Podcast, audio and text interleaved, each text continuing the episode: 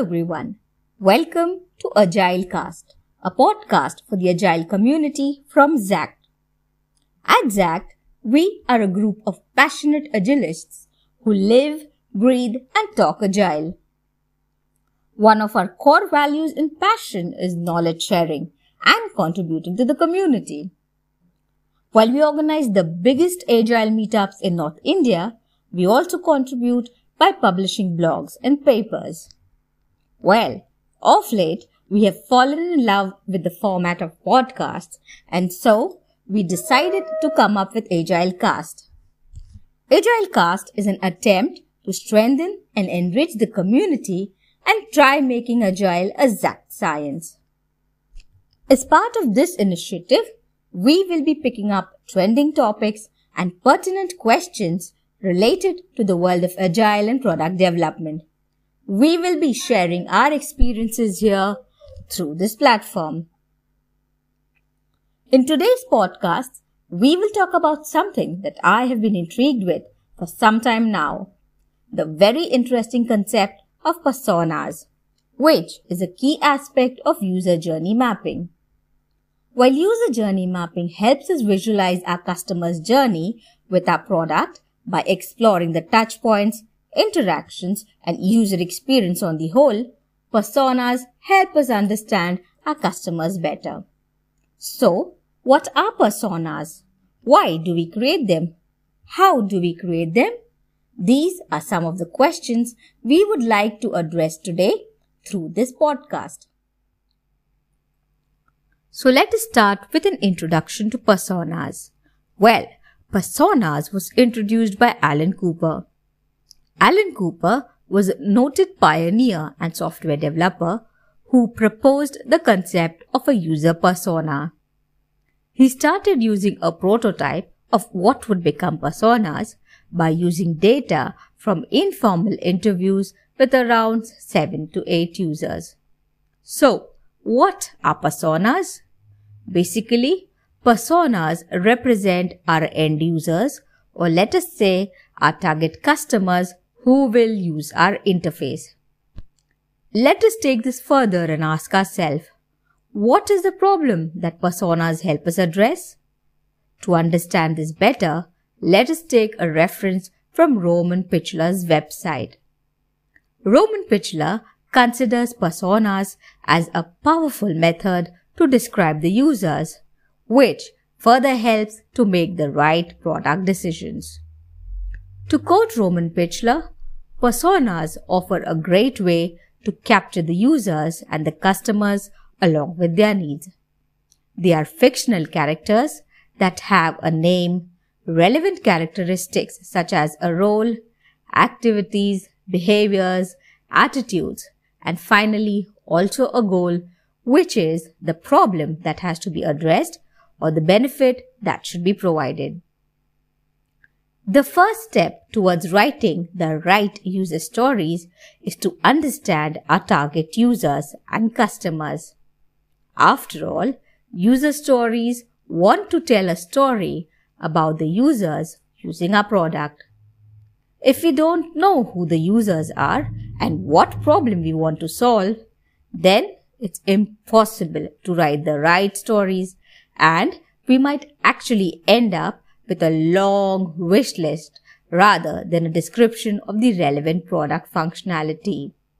Well, that's quite a detailed understanding shared by Roman Pichler. So, we understand that the personas represent and create realistic and reliable reference to our target segments.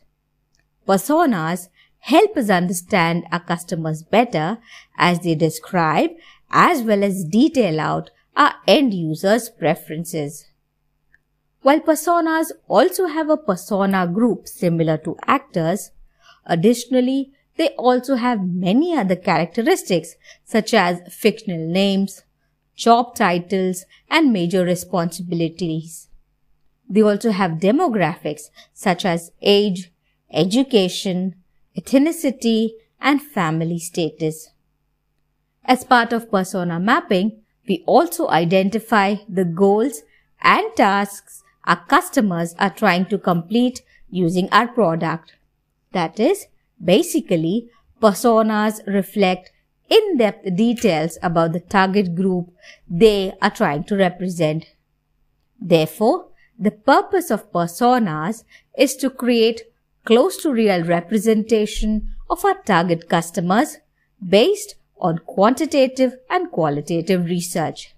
This is highly critical as our personas are only as good as our research. Now let us move on to the next important aspect. How do we build personas?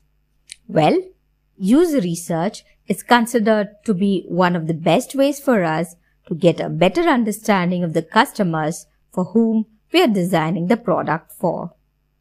Some of the commonly used techniques include, but not limited to, are user interviews and inquiries, focus groups, and surveys. These techniques help us interact with our actual end users and also understand their expectations, needs, and goals. So basically, the personas we create should reflect as is customers and not future customer behavior. It is also assumed that around 3 to 8 personas should be largely sufficient. Let us cite an example here. Assume we are working on our product.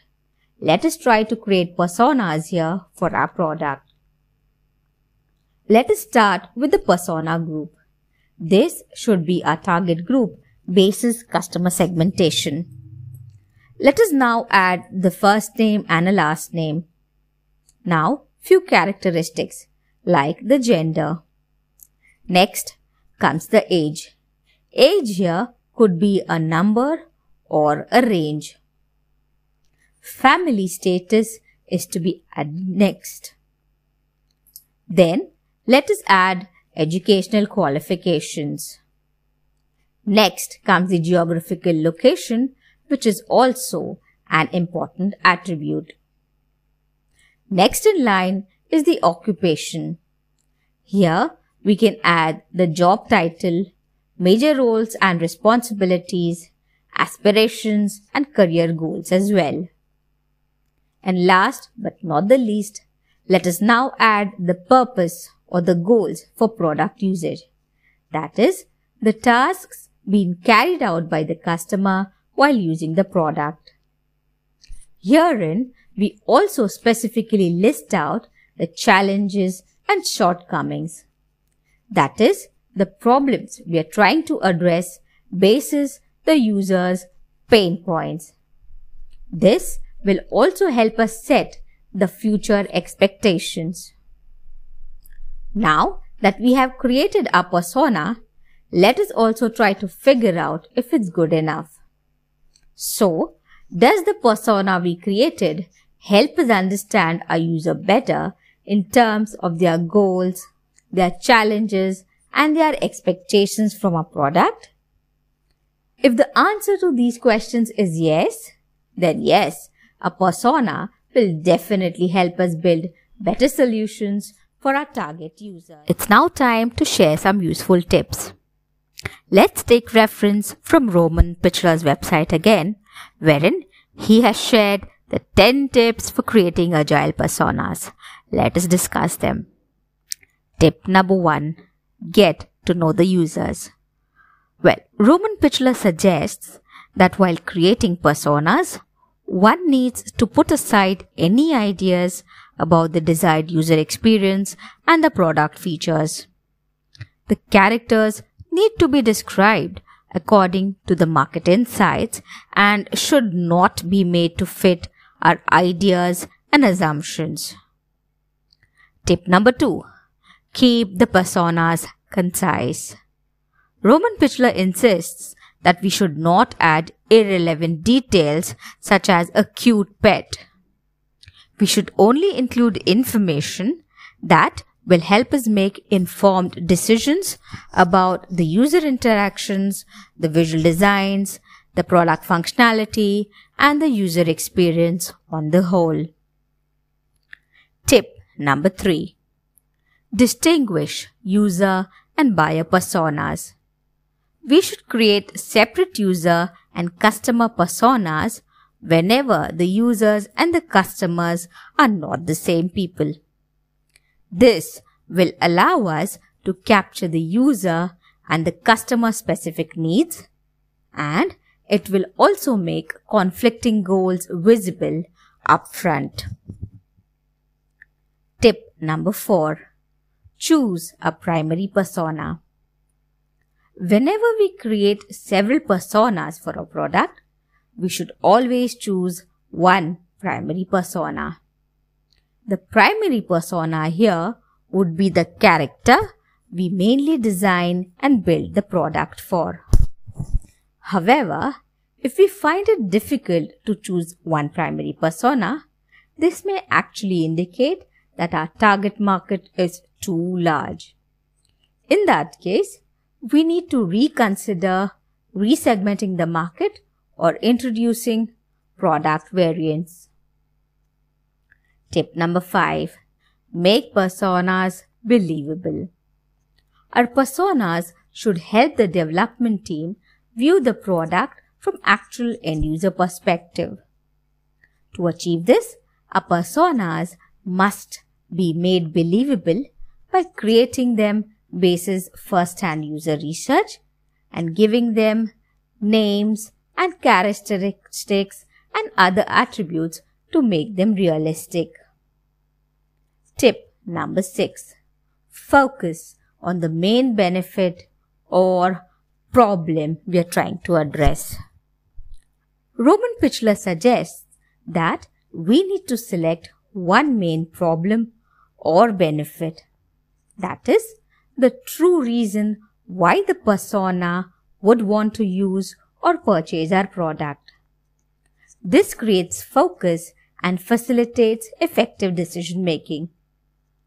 If we feel that the other persona goals are also very important, then we need to prioritize the goals and put the primary ones at the top. Tip number 7. Connect personas and user stories. We should use personas in the scenarios, the workflows, and the user stories. Our primary persona should be the protagonist in our user stories. Tip number 8. Visualize your personas. Our personas should be accessible to everyone involved in the development. Another important tip. Tip number 9 do not forget to adjust your personas. Roman Pichler suggests that we should update our persona descriptions as we learn more about the users and customer needs, product increments, and MVPs. This is particularly useful in an agile context. So, to inspect and adapt is also a key here. That is, rewrite personas or start with new ones if there is a change in strategy or user segmentation. Last but not the least, tip number 10. Recognize when personas are not appropriate. Well, Roman Pichler recommends that while personas are a powerful tool, there are instances when they are not appropriate. If we create a product that serves a small user group, then working with personas may not be necessary. Therefore, it is imperative for us to understand when the personas are appropriate and when they are not. So, these were the 10 tips offered by Roman Pichler on his website and they surely provide in-depth insights. These tips, I hope, will definitely help us create effective personas. Another view that we often get to hear about is can personas and actors be used interchangeably? Let's address this point as well. We must have observed that in many of the techniques, like in use cases, we use actors. Through use cases, we depict the workflow between systems. Here, Use cases define a process and the step-by-step guidelines to achieve the same. So, the focus is more on how and in what sequence or order the work is expected to be performed. So basically, we would define the actor in this context as an entity who plays a specified role in a system. So, actors represent an external system, a group, or a person. For example, the actors here could represent an admin user or a reviewer profile. Whereas, through personas, we create fictional but realistic representation of our target audience complete with names, demographic attributes, and even personal character traits. That is, through personas, we create individual customer profiles with their goals, challenges, and expectations. Therefore, actors and personas are not to be used as synonyms or interchangeably as they are not the same like we just understood. So to conclude, while personas are fictional characters that are factually a close to real representation of our target customers, personas also help us understand our customers' challenges and expectations and address them to enhance solutions. Personas provide a face to our customers and we literally get into our customers' shoes. This helps us build enhanced products and provide our customers with better, efficient, and effective solutions. So with this, we wrap up our session for today. We hope it was helpful. Thank you. Happy personification.